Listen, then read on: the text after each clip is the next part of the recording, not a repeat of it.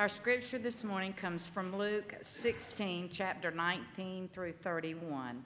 There was a rich man who was dressed in purple and fine linen and who feast, feasted sumptuously every day. And at his gate lay a poor man named Lazarus, covered with sores, who longed to satisfy his hunger with what fell from the rich man's table.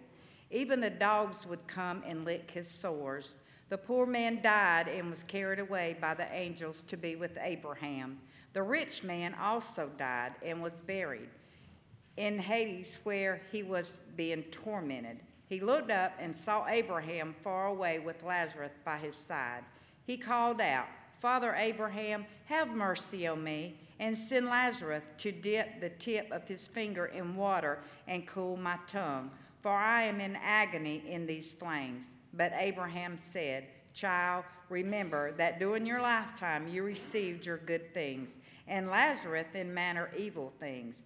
But now he is comforted here, and you are in agony. Besides all this, heaven between you and us, a great chasm has been fixed, so that those who might want to pass from here to you cannot do so, and no one can cross from there to us. He said, Then, Father, I beg you to send him to my father's house, for I have five brothers, that he may warn them, so that they will not also come into this place of torment. Abraham replied, They have Moses and the prophets. They should listen to them. He said, No, Father Abraham, but if someone goes to them from the dead, they will repent. He said to him, If they do not listen to Moses and the prophets, neither will they be convinced, even if someone rises from the dead. This is the word of God for the people of God.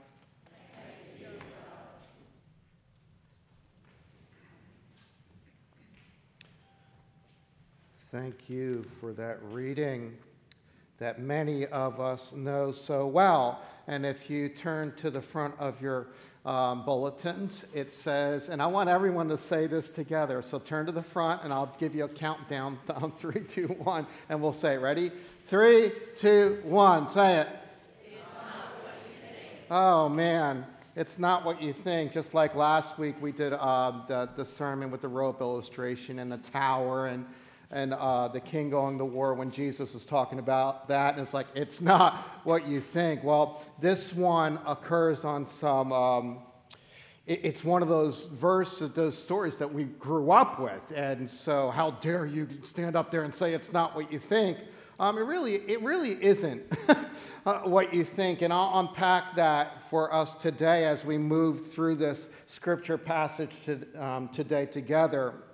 But listen to this. Um, have you ever tried to explain something to someone, and while, while you're explaining it to them, they get caught up in just like a, a little particular detail uh, that you threw in there, and then, they, and then suddenly you, you lost them? Because they're so focused on the, the little detail that you threw in there, that's all they can, and they miss everything else, right? And then you end up saying, that's not what I, what, that's not what I was trying to say. That's what you got out of this?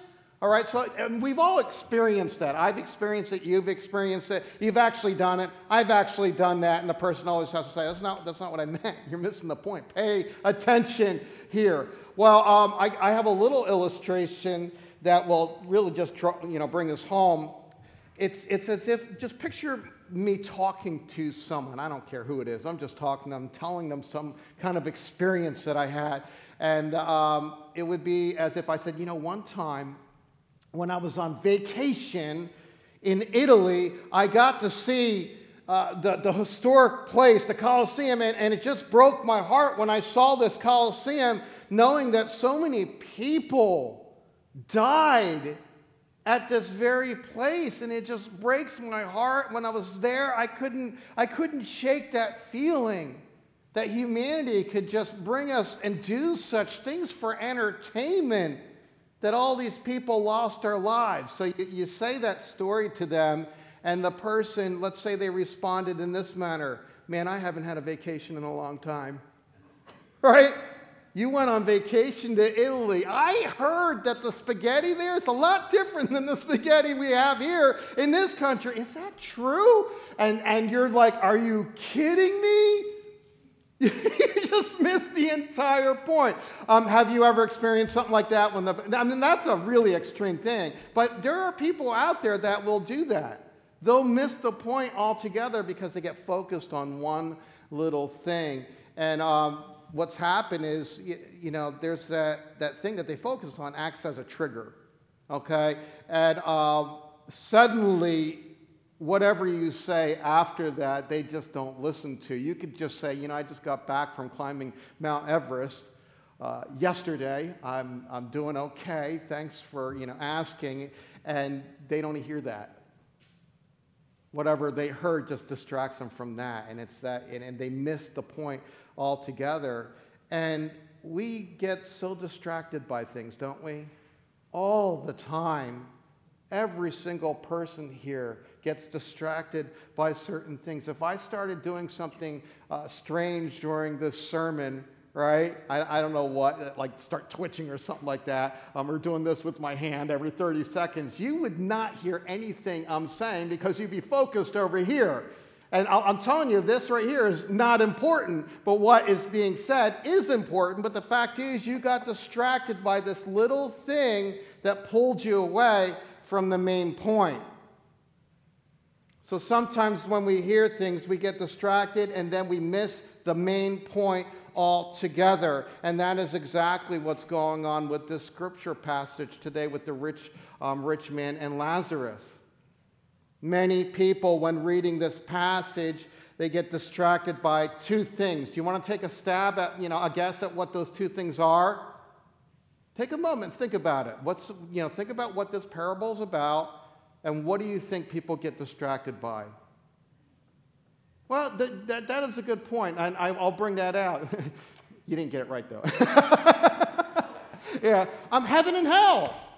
They, get the, they hear the story of the rich, the rich uh, man and Lazarus, and then they die, and then Jesus starts talking beyond that, and suddenly you want to know what furniture is in hell and what temperature it is. Right? Like, you know, oh, Jesus is getting ready to tell us about hell here. Everyone pay attention, right? And he doesn't do that at all. He's not giving a description of hell here at all. That's the furthest thing from his mind. Um, and I will say that um, this passage does take place within the context of money. It really does. The rich, if you look at the parables that he tells leading up to this, the whole section is about it's, it's about money and poor management or how you manage, manage money and all those things right there. And then he starts off this story with there was this rich young man, right? Oh, well, not young. There was this rich man. And then he moves into that. So that should give you a clue that perhaps heaven and hell aren't Jesus' focus here. Okay? That's, that's the, the thing I want to get at. And the thing is, we get focused on that. And we get focused on that because we live in a society that is really focused on hell and heaven.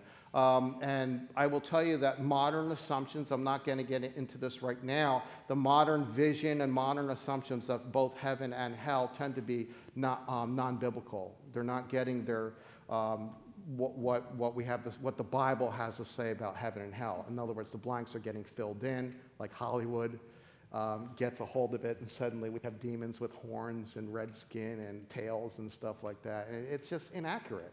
Uh, so, you know, it's, it's not biblical.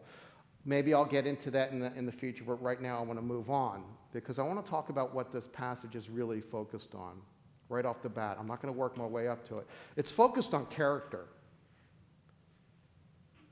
The parable of the rich man and Lazarus is focused on the character of the rich man in contrast with the character of Lazarus. And that's what we're going to unpack today. In other words, their actions in the present will determine life in the hereafter. And last week we talked about that, right? How you assess Jesus and in what you come of that will determine largely your life in the hereafter. Today we're talking about that with this parable of the rich man and Lazarus. Even more so, in this passage, the rich man is his own worst enemy. And he ends up ultimately being his very own tormentor. I'm going to show you how that is taking place and that certain, a, a, certain translation actually gets this wrong. The translation we read today actually is, is a misrepresentation of what the Greek actually says. I'm going to unpack that for you. So, what I want to do right now is get into this. But um, if you have your Pew Bibles, which is the N- NRSV, I want you to turn to the page of this, okay? Um, let me grab a bulletin, I can help you out here. Turn to the second half of the Bible, uh, the New Testament section, and open your Bibles up to page, seven, uh, page 79 and 80. Okay? I'll give you a moment to find that. And it's really important that you follow along with two specific verses here that I'm going to point out. Okay? And I see you turning those pages. Now, if it's more distracting for if it's distracting for you to do that, don't do it. Okay, if it's, if it's, you know, but if it helps out, do it, all right? I don't want you to get caught up in the wrong thing. But I think you're going to be in shock in a few, few moments about what's going on here, okay? Because we want to understand what the scripture is actually getting at. We want to be a people that actually understands what Jesus is getting at right here. All right.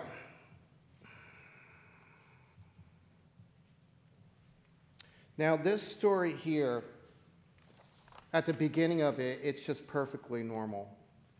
Jesus starts telling a parable, and a parable is an illustration of something. It's actually not a historical, factual story, it's an illustration to make a point. So, Jesus begins by telling his audience there was a rich man. So now you got a picture. There was a rich man who was dressed up in purple and fine linen. Purple was a sign of royalty, by the way. I think we can all grasp that. Just picture someone wearing that. So he was dressed in purple and fine linen. He had it good. And he ate, he feasted sumptuously every single day. So not a thing was missing. He was full and at his gate, not someone else's gate, but at his gate, was a poor man named Lazarus. So he certainly knew about this poor, name, poor man named Lazarus at his gate, who was covered with sores. You can picture the, um, the rich man walking by and seeing this man covered with sores. How do you think his reaction was? You know, he's probably like, oh, you know, get me around that, right? It certainly wasn't one of compassion. That's not the picture that Jesus is trying to paint here. So he's covered with sores who, who longed to satisfy his hunger. So he was in torment with what fell from the rich man's table. He wanted, he's like, if I could live like that, or if he could spare me something from this rich man's table, I'm sitting at his gate, but he walks by all the time. He doesn't acknowledge me. He's so much better than me. If he would just share just a little at, what, at what's on his table, I'd, I'd be better off here. Life would be a little bit better. Do you think the rich man shared anything? No. We see that going on in the world today, all over the place. So he, he longed to satisfy his hunger with what fell from the rich man's table. Even the dogs would come and lick his sores. So he just you know, threw that in there just to, just to bring, heighten up the story, the, the situation. Well, the poor man died and was carried away by the angels to be with Abraham. All right? So he's not using words like heaven and hell here. Uh, and Jesus, in other situations, well, would use those words, okay? But here he's not. And Abraham, being the father of Judaism, is what, who, who he chose, okay? So he looked, so some translations uh, would say the side of Abraham, the bosom of Abraham. So basically, he is with Abraham. Let's focus on that. Let's not make this say what it's not saying, okay? All right, so let's use this language. Um, the poor man died and was carried away by the angels to be with Abraham. The rich man also died and he was buried. Nothing out of the norm, nor, ordinary here. Okay? But then it t- the story takes a turn into the afterlife. So we're not in this world anymore. And it says, in Hades. Hades is the abode of the dead. That's all you need to know, okay? Hades is the abode of the dead. And then look at, turn your eyes on the verse 23, because this is where I'm going to focus for the next minute. It says, in Hades, and we're talking about the rich man, where he was being tormented. Man, that draws up some visions, huh? He's being tormented. I will tell you that it is an incorrect um, interpretation of this. The, the Greek, word for word, says in Hades, where he was in torment. Now, being in torment is a lot different than being tormented. Okay? Remember, I said modern, ver- modern pictures of hell in your head? It's easy to picture someone being tortured with those modern picture illustrations of hell that have come, have come out of um, not the Bible. All right? So the correct translation is they're in Hades being in torment. He looked up and saw Abraham far away with Lazarus by his side. He called out, Father Abraham. Just the fact that he calls out Father Abraham says he knows the law of Moses. He's a Jew. You don't just normally address someone that way. Father Abraham, have mercy on me and send Lazarus to dip the tip of his finger in water and cool my tongue, for I am in agony. And it says, in these flames in the NRSV. Very interesting. When you picture flames, you picture fire all the way around, right? It's pretty bad. You're being tormented, right? That is an incorrect translation. The Greek word for word says, For I am in anguish in this flame. It's, it's singular. In other words, this is personal. So he's in torment because of this flame. And what it's getting at here is this rich man is his own tormentor. Okay? That's what that is getting at through that language right there.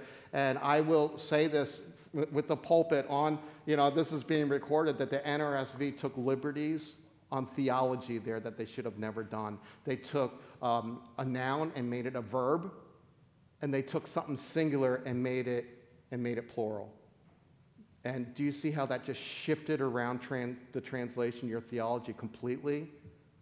He went from being tormented by an outer, outer force to being his own tormentor. I will tell you that the NRSV has gotten scripture right on certain passages, and other translations like you know, NIV, ESV, however you want to get it, they've gotten it wrong. In this case, the NIV and the ESV and the King James gets it right. King James uses certain language, but they, they, it gets it right. Okay, so when you read this passage, those are the versions you want to steer to. to okay? Now, I'm not saying those are the, ver- the interpretations you want to steer to all the time. That's the version for this, because there are other cases where, where interpretation goes awry in those other. And me, as your pastor, when I come and I do the homework and I look at this, I have a responsibility to tell you that. I'm not here to entertain you, I'm here to show you the truth of the scripture. Okay, and you, you happen to have a pastor that can read Greek. Okay? And that's what it says right there. So I'm going to read that again. In Hades, where he was in torment, he looked up and saw Abraham far away with Lazarus by his side. He called out, Father Abraham, have mercy on me and send Lazarus to dip the tip of his finger in water and cool my tongue, for I am in anguish or agony in this flame. I wanted to point that out today so that you know the truth of that. La, um, the rich man was his own tormentor. He was his worst, own worst enemy. How do we know that? Well, let, let's look at this, okay? this is, this is where we're going to have a little fun here. And just now that we've set hell aside, we can focus on character, right? Well, the rich man could have asked for anything seeing Abraham and Lazarus up there, right?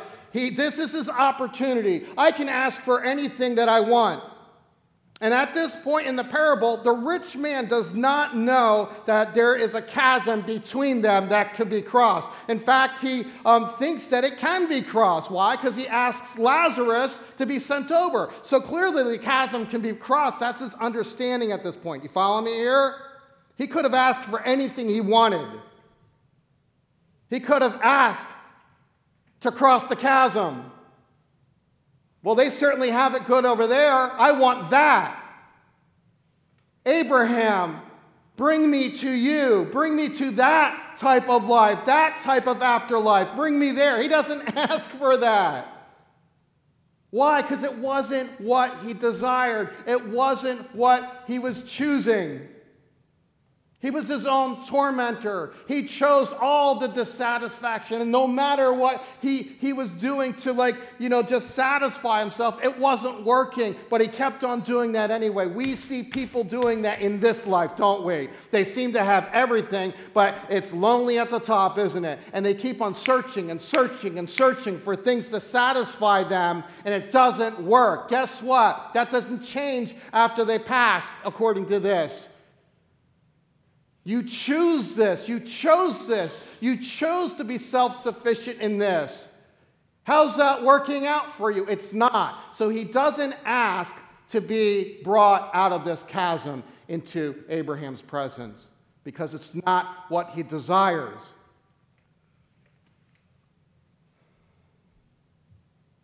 Instead, he sees Lazarus, now get this, and asks Abraham to send Lazarus to come and provide him relief. Think about that for a second. So instead of crossing over to them, to that kind of life, goodness, reliance upon God, he says, Why don't you ask Lazarus to leave that life, that goodness, the presence, being with Abraham, and cross the chasm over to me and satisfy me. He doesn't see Lazarus and get jealous. He sees Lazarus and says, There's my servant. I recognize him. He was at my gate. Send him over here to dip his finger and, and, and, and just satisfy me. Let him be my servant.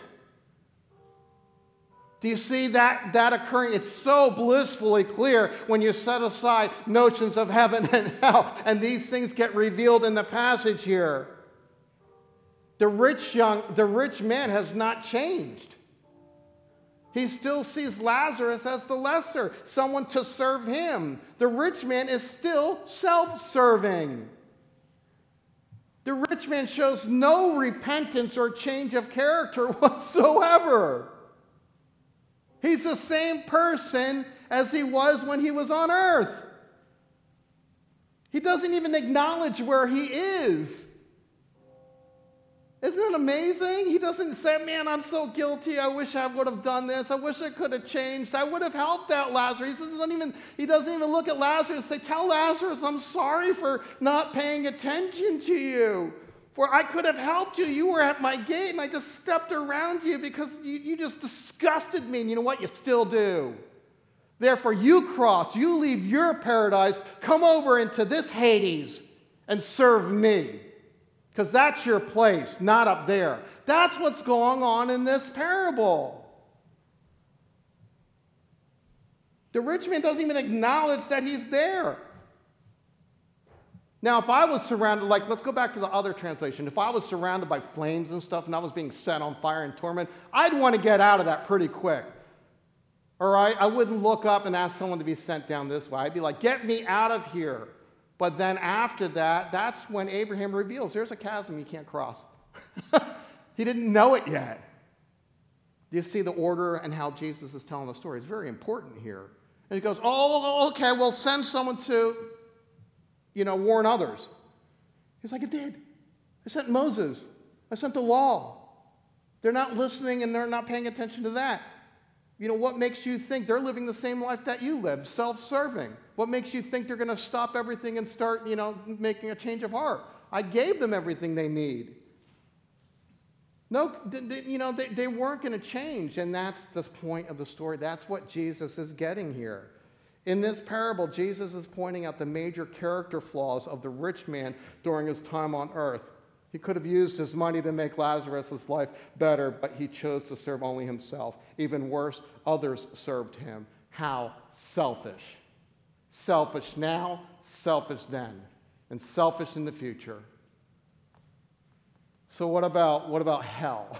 right? Because I mean we, we typically look at this passage and we think about hell and we think about torment and we think about all those things um, that that those modern assumptions that we get into. I will tell you this, this will clear this up. Um, Jesus will not force you into heaven. Okay? He's not going to be like, you're not going to be like, I don't believe in you. I don't want God's ways. I don't want God's goodness. I don't want His compassion, His grace. All those wonderful good things. By the way, if you don't want any of those things, to me, you're a jerk. Okay? If you don't want goodness, compassion, you don't want to grow in patience, you don't want to grow in kindness or anything like that, you're a jerk. Sorry, and I don't want to have anything to do with you because you're going to treat me eh, like, like a certain way. Okay, I don't want to like start going off with that. yeah. But that, that drives me nuts. If you push, if you um, introduce the gospel properly, it's a wonderful, beautiful thing.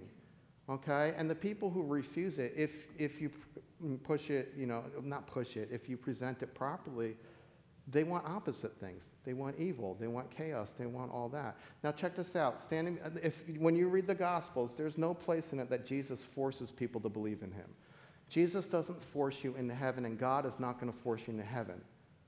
So, that means that you not choosing God, okay, and going off to this Hades, okay, without God, you chose it. That means God's last loving act toward you is honoring your decision. Let, let that sink in for a second. He's saying, You don't want me? You don't want love? You don't want the goodness of all these people here? You don't want to join us in that? And you say, No, I don't. He says, Man, I love you so much, but okay. That's what it looks like. God doesn't send anyone to hell, people choose it. Okay? Let that sink in for a while. What I want you to do is just look at this passage when you can, maybe discuss it this afternoon among you, because a lot has been revealed once you let go of modern assumptions of hell and perhaps how you grew up understanding this passage, because we were distracted by the wrong things. Like that illustration at the beginning, we focused on um, vacation and spaghetti rather than the, the, we missed the point, right? Jesus is making a point of character here. Love one another, just as Chris said during the passing of the peace. He says, Love one another. Can we do that? I know we can do that because I feel it from each and every one of you. God bless you. I love you, and I know that you love each other. You love me. You love Jesus Christ. Let's live that together. Amen. Amen. Amen.